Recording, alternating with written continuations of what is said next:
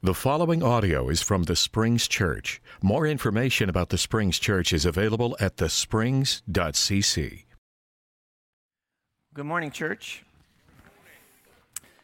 If you are visiting with us today, or if you're joining us online, or if you're here with us every week, I want to say welcome in the name of Jesus.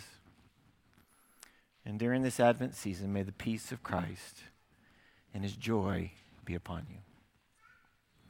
We are a church that's being transformed in the image of Christ so that anyone can find God. And we do that three ways by gathering in the name of the Father, by growing into the image of the Son, and by going in the power of the Spirit. We're in the season of Advent. We're expecting, anticipating the arrival of our Savior and King. Next week, We've been having lots of questions about that. We will have a Christmas Eve service, but it will be at our normal time Sunday morning, this time. There won't be any class, but we'll meet together and we'll have our Christmas Eve service Sunday morning next week. Not Sunday night, but Sunday morning. And you can enjoy Christmas Eve with your family and your loved ones. Today we're in Isaiah 61. 1 through 4 and 8 through 11, Isaiah says this The Spirit of the sovereign Lord is on me, because the Lord has anointed me to proclaim good news to the poor. He has sent me to bind up the brokenhearted, to proclaim freedom for the captives and release from darkness for the prisoners to proclaim the year of the Lord's favor and the day of vengeance of our God, to comfort all who mourn and provide for those who grieve in Zion, to bestow on them a crown of beauty instead of ashes, of oil of joy instead of mourning, and a garment of praise instead of the spirit of despair. They will be called oaks of righteousness a planting of the Lord for the display of his splendor. They will rebuild the ancient ruins and restore the places long devastated. They will renew the ruined cities that they have been devastated for generations. For I, the Lord, love justice. I hate robbery and wrongdoing in my faithfulness. I will reward my people and make an everlasting covenant with them. Their descendants will be known among the nations, and their offspring among the peoples. All who see them will acknowledge that they are a people the Lord has blessed. I delight greatly in the Lord. My soul rejoices in my God, for he has clothed me with garments of salvation and arrayed me in a robe of his righteousness. As a bridegroom adorns his head like a priest, and as a bride adorns herself with jewels. For as the soil makes the sprout come up, and a garden causes seeds to grow, so the sovereign Lord will make righteousness and praise spring up before all nations. Will you pray with me? God, we give you thanks for your word, for your word made flesh to us, born as a human being in a manger. Your word that has become our salvation. God, we asked, as we ask every Sunday, that you give us ears to hear your word. Do not give us ears to hear, but you give us hearts to follow, and lives and bodies that will obey. And God, I ask for the gift of preaching. We pray all this in the name of your Son, who we celebrate this Advent season, and who we eagerly await. We eagerly await his coming again. In the name of Jesus. Amen. So, what you're about to hear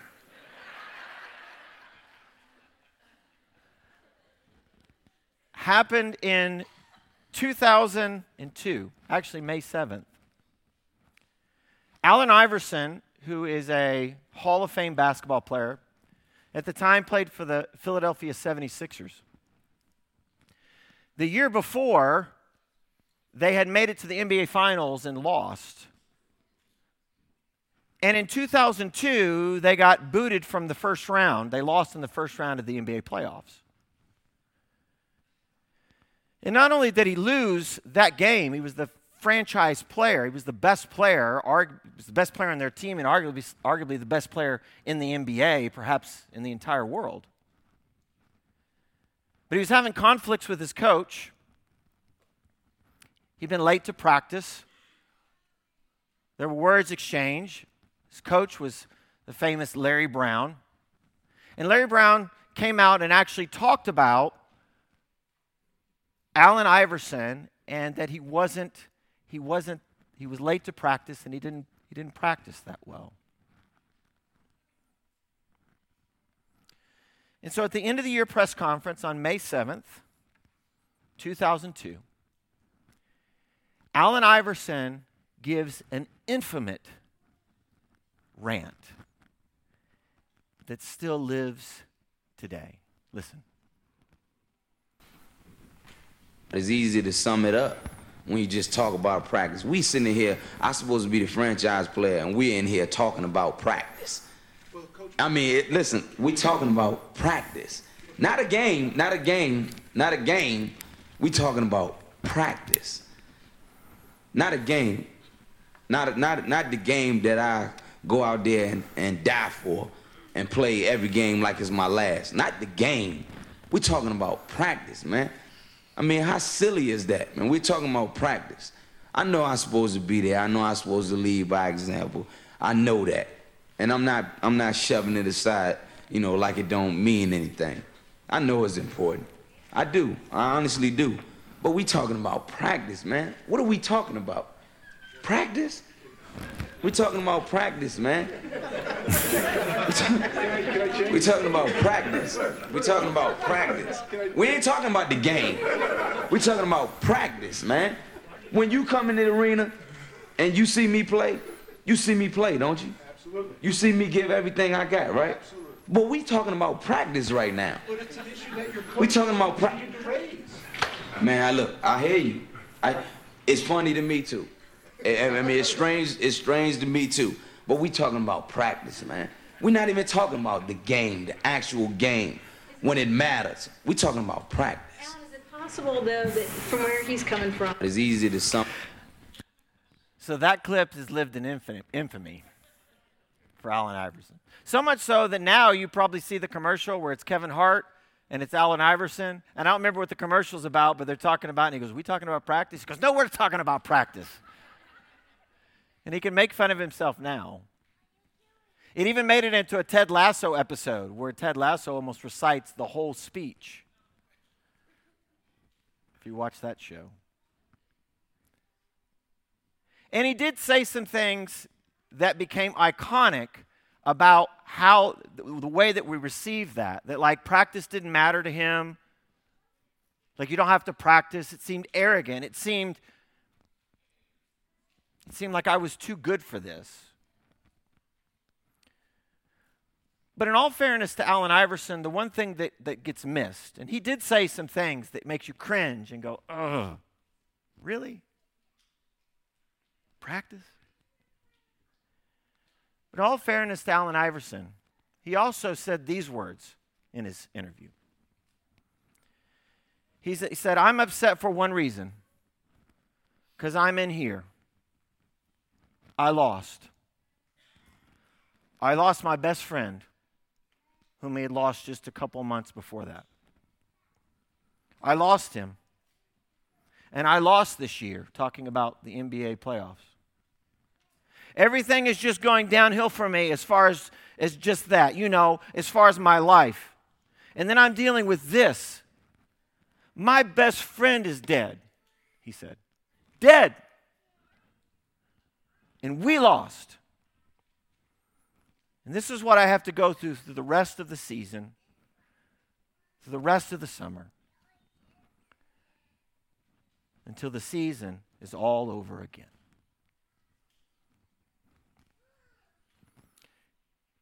He's incredibly disoriented. He's frustrated. He's confused. He's a bit lost. In Isaiah, the situation of Israel is this Isaiah is talking and prophesying to God's people who have fell into the Babylonian hands through captivity in 597 BC. And for some of those people who were dwelling in Judah that, that still occupied the land that had been left in ruins by the original Babylon- Babylonian destruction and the successive waves that came of people coming through and plundering that land and taking advantage of the destruction and the confusion and the disorientation of all the people. Especially the Edomites who would come through and just plunder off and on. Those people that were left in Judah feel disoriented, frustrated, confused, and lost.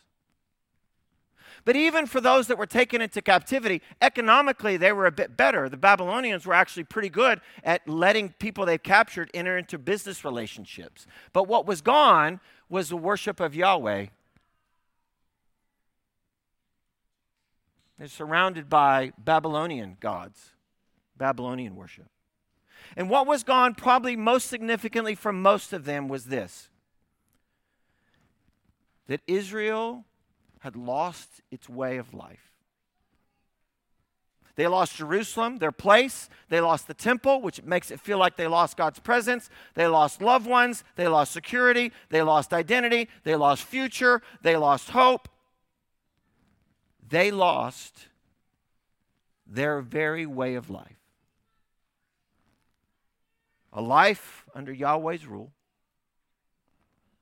a life marked by justice and peace and communion with God and with others.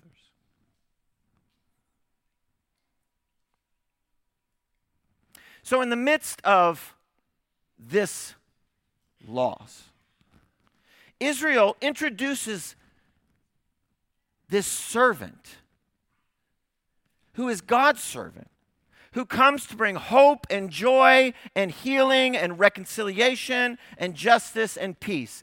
Isaiah 61 says this again. It says, The Spirit of the sovereign Lord is on me. This is the servant talking.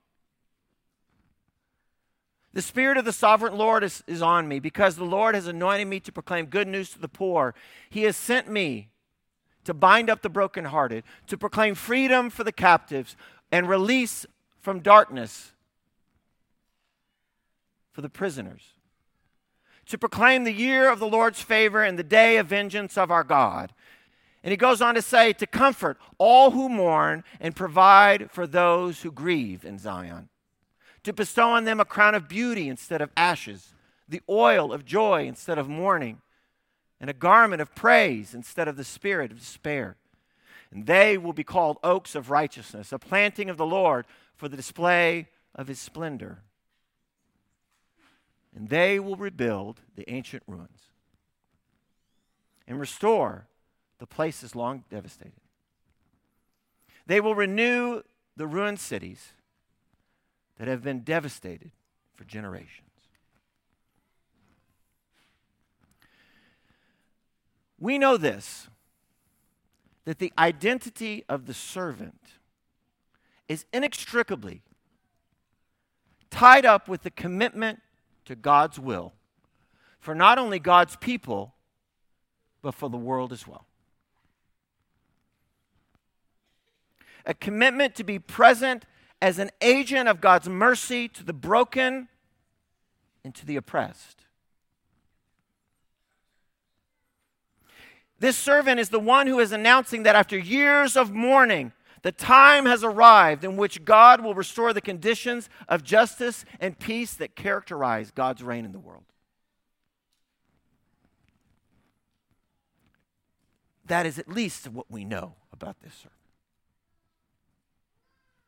And historically, The servant, well, it's been attributed to many different people. Historically, one of the, one of the people it was attributed to was this servant that the God, this agent of God, was going to be Cyrus, the key, king of the Medes and the Persians, who would ultimately come in and bring Babylon to their knees and send Israel back home. And what's interesting that when you hear, and they will rebuild the cities and renew and restore, one of the differences between the Babylonians and Cyrus, who's a Persian, the Medes and Persians, is the Babylonians wanted to wipe everything out culture, everything, religion, everything. Said, You're going to become Babylonian. But Cyrus actually, not only did he send them home, but he sent them with financial aid to rebuild the temple, to rebuild the city.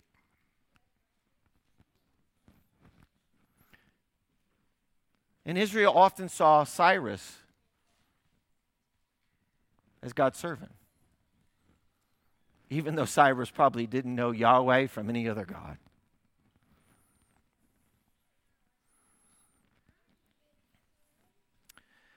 But this would never last.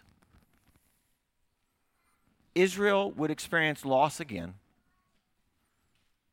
So this story keeps happening over and over again. And by the time you get to the New Testament, it's not the Babylonians who have taken Israel captive, but it's the Romans that have done it. And that is a bitter pill to swallow. If you've halfway listened to Brett and I preach or halfway paid attention to the Bible, that Israel is under Roman captivity has become, and that that's a bitter pill to swallow, you know that that's a reality. And so when we get to this famous passage that you it's ringing in your ears. You've heard this before and you haven't just heard it through isaiah. In fact the first time you heard it probably wasn't in isaiah at all. It actually arrives in the mouth and the lips of jesus in luke chapter 4 verse 16 through 21 says this and jesus went to nazareth where he'd been brought up and on the sabbath he went into the synagogue as was his custom he stood up to read, and the scroll of the prophet Isaiah was handed to him. And unrolling it, he found the place where it was written. Although it's not chap didn't say chapter 61, that's what he unrolled, and it said this The Spirit of the Lord is on me, because he has anointed me to proclaim good news to the poor. He has sent me to proclaim freedom for the prisoners and recovery of sight for the blind, to set the oppressed free and to proclaim the year of the Lord's favor. Then he rolled up the scroll, gave it back to the attendant, and sat down. And the eyes of everyone in the synagogue were on him. And he began by saying to them, Today, today, this scripture is fulfilled in your hearing. Today, this scripture is fulfilled in your hearing. I don't know if you've ever noticed this, but in the Gospel of Luke, besides the words of Isaiah, the first word to come out of Jesus' mouth in the Gospel of Luke is the word today. It's the very first word. And it's significant that this is his first word because after reading and reciting this very famous passage that is from Isaiah about the servant of the Lord, he says, Today, right now, the reign of God has arrived.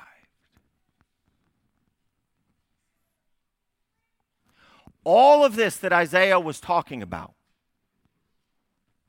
for the poor, for the oppressed, for the brokenhearted, for the blind. The year of the Lord's favor has arrived today. In Jesus Christ, the reign of God has arrived in the world. And this has real life implications for the poor and the oppressed, for the brokenhearted, for the blind, for those in debt, for those that have no hope, for those that have are frustrated, for those that are disoriented, for those that are lost. For those that have lost their joy, who've lost their future.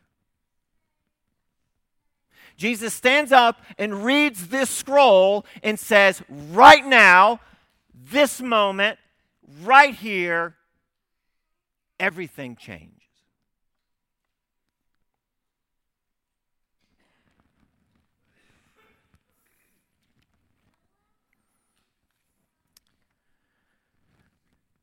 In Jesus Christ, God's reign has arrived. But if we're honest, it doesn't really always feel like that, does it?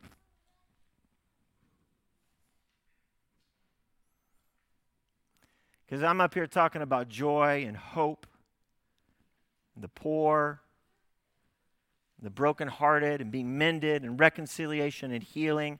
And I know many of you are walking into this room going, Yeah, that'd be nice. If you're honest, you know that's true. I know it's true.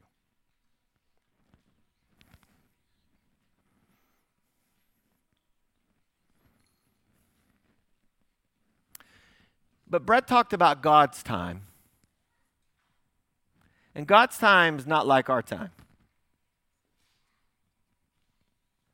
Today, in terms of time, maybe have a little bit different meaning and understanding for us than it does for God. Because what we're talking about when Jesus says, Today, this has been fulfilled, what he's saying is, This, the reign of God, is the most real, real in the world. Even if you can't fully see it, it's the most real thing. In fact, Christians have a way of talking about this, and you've heard me talk about this before that the reign of God is already in the world. Salvation has already arrived in the world, but not fully yet. This is one of the best ways to describe the reality of the kingdom that is already fully present, but not fully yet. It is today but today in a way that's difficult to understand and see. It's already here, but not fully yet. So I want to invite you to look at this passage one more way. The identity of the, ser- of the servant, why it's been identified as Cyrus, and for sure we believe because Jesus puts these words in his mouth and says, Today, this is fulfilled. But Isaiah is not just talking about one person, this is also written to a community. The servant of God is, the, is a community as well. It is a community which is an instrument of reconciliation and healing, and who p- uh, passes the calling on to others in the community who are open to God's call. The time of God is today in the ministry of Jesus and in the church that if we follow Jesus, we are God's servant too.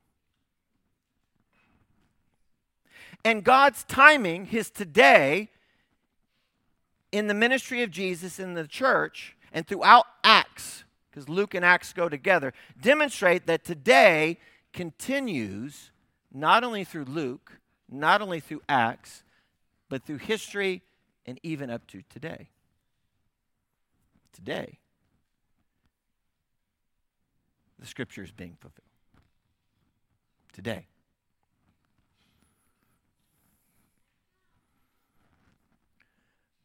So, this is why I talk about that God's people, those that have chosen to follow Jesus, are trying to live into the reality that has already arrived but not fully yet.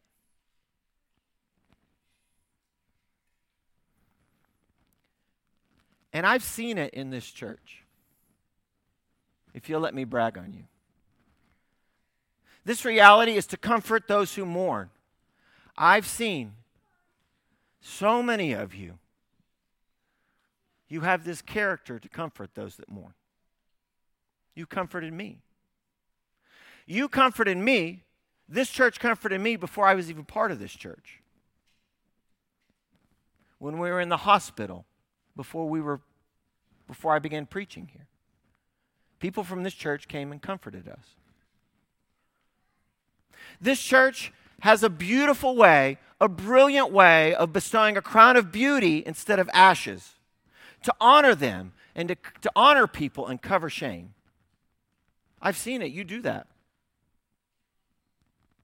You are the servant of God that lives into that reality. I've seen this church take the oil of joy and anoint people with it in their own mourning and suffering. I've seen this church put on the garment of praise instead of the spirit of despair.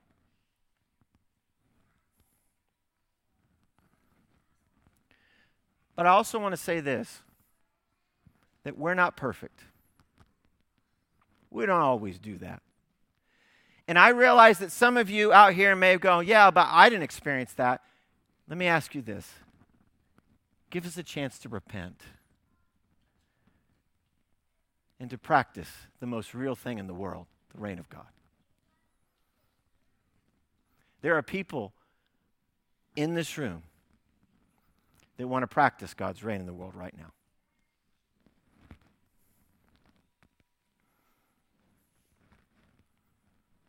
So Isaiah 61, 10 through 11 says this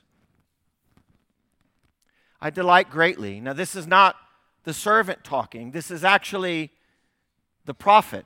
He changes from the words of the servant and he says, personally, he says, I delight greatly in the Lord. My soul rejoices in my God, for he has clothed me with garments of salvation and arrayed me in robe of his righteousness, as a bridegroom adorns his head like a priest, and as a, a bride adorns herself with her jewels. For as the soil makes the sprout come up, and a garden causes the seeds to grow, so the sovereign Lord will make righteousness and praise spring up before all nations. One thing that the prophet says is this, and I think we would say amen and agree, is that we rejoice because God has already saved us. God has already honored you and I.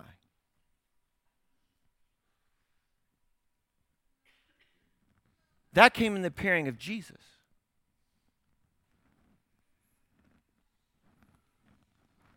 But the reign of God is also still arriving today in the world. Because it also says this For the soil makes the sprout come up, and a garden causes seeds to grow. So the sovereign Lord will make righteousness and praise spring up before the nations. It is still growing, it is still sprouting, is still coming up.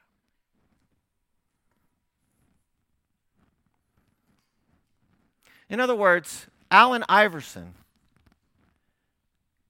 says we're talking about practice. And I want to say today, yes, we are talking about practice. And this is my phrase. And I remember saying this one time to Eric King. Many of you know Eric King. Is that Christians, what they are doing, they are practicing their way into the kingdom of God. Don't hear me saying we're earning our way, we're practicing our way. And he says, Ben, yeah, that's right. That's why Eric King, if you know him, he's a lawyer. He says, that's why we say we don't do the law, that we practice the law because we never fully arrive at justice, we just practice it. We're practicing it because we know justice exists out there and we know that's a reality, so we're practicing it. And so we too must practice the reign of God in the world in anticipation of his arrival when his reign will be made complete. Because let's be honest, if you want to get used to something, you got to practice. You don't get up off the couch and go run a marathon. I mean, you might try, but it might kill you. Can I get an amen? If you want to experience the joy, some of you are like, there's no joy in a running marathon. If you want to experience that, you got to get up and practice. You can't go from the couch to a marathon. Can't do it. Very few people can. Can you imagine going into a championship game, a team going to a championship game without practicing? Can you imagine performing in a play or a concert without rehearsing? Can you imagine going into a final exam without studying or going to class? Okay, there's some over here that I know can imagine that.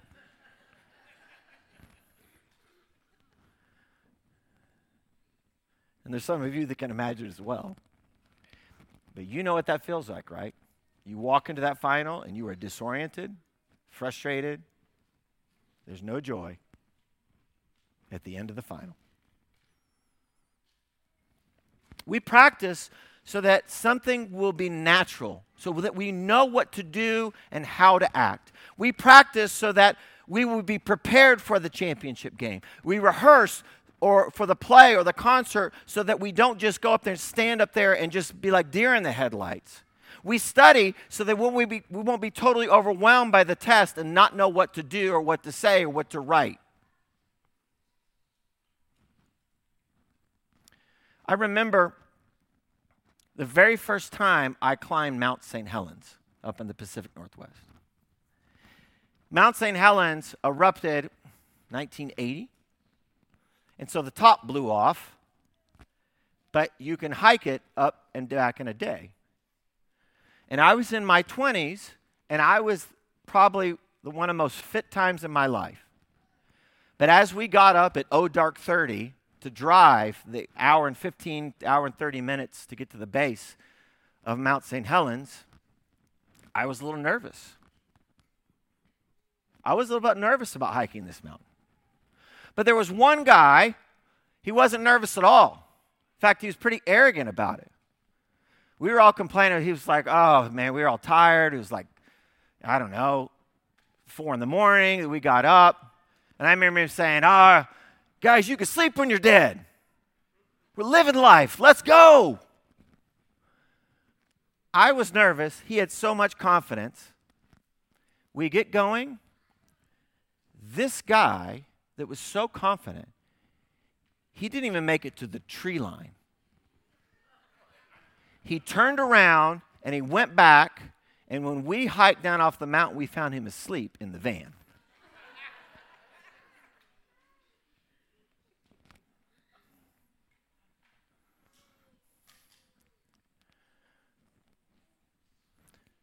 For some who aren't in shape, who haven't practiced, hiking Mount St. Hel- Helens could feel like hell. He wasn't ready for the reality of hiking up that mountain. But for those who train, even though the task was a bit daunting and I was a bit nervous, those who practice, when the time arrives, we got to the top of that mountain, there was freedom there was fulfillment, there was peace, and there was overwhelming joy. And I was ready for it because I'd practiced.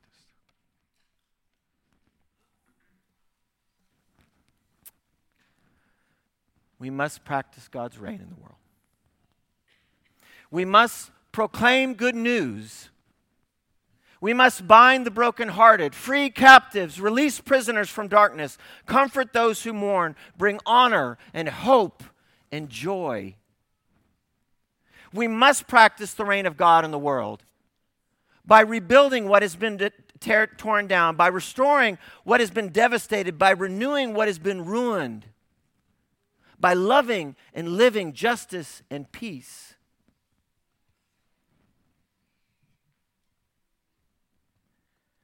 Because that is the reign of God. And it has already arrived in the world, and it will arrive one day completely. And my question to you is that have you practiced? Are you ready for it? Are you ready for a world that looks and acts like this? And to be ready, you've got to practice. When we follow Jesus, we become God's servants of reconciliation and healing so that the blessings and righteousness and praise will spring up among all nations. And when we come to these tables, the table of the Lord, this is our rehearsal dinner. This is not some empty ritual that we do just to do. You are practicing the kingdom of God. We call this communion because we are practicing communing with God and with each other. And communion is God's present and his future. Communion not only with God, but with others in the entire world. So when you come and you take this small cracker and this small juice, and it may seem like a small moment in a small amount of time, but in this moment, God rejoices and says, Today, this scripture has been fulfilled in your hearing. Today, the reign of God has arrived reign of God has arrived in Jesus. Come and commune with Him and with each other as we anticipate His arrival come.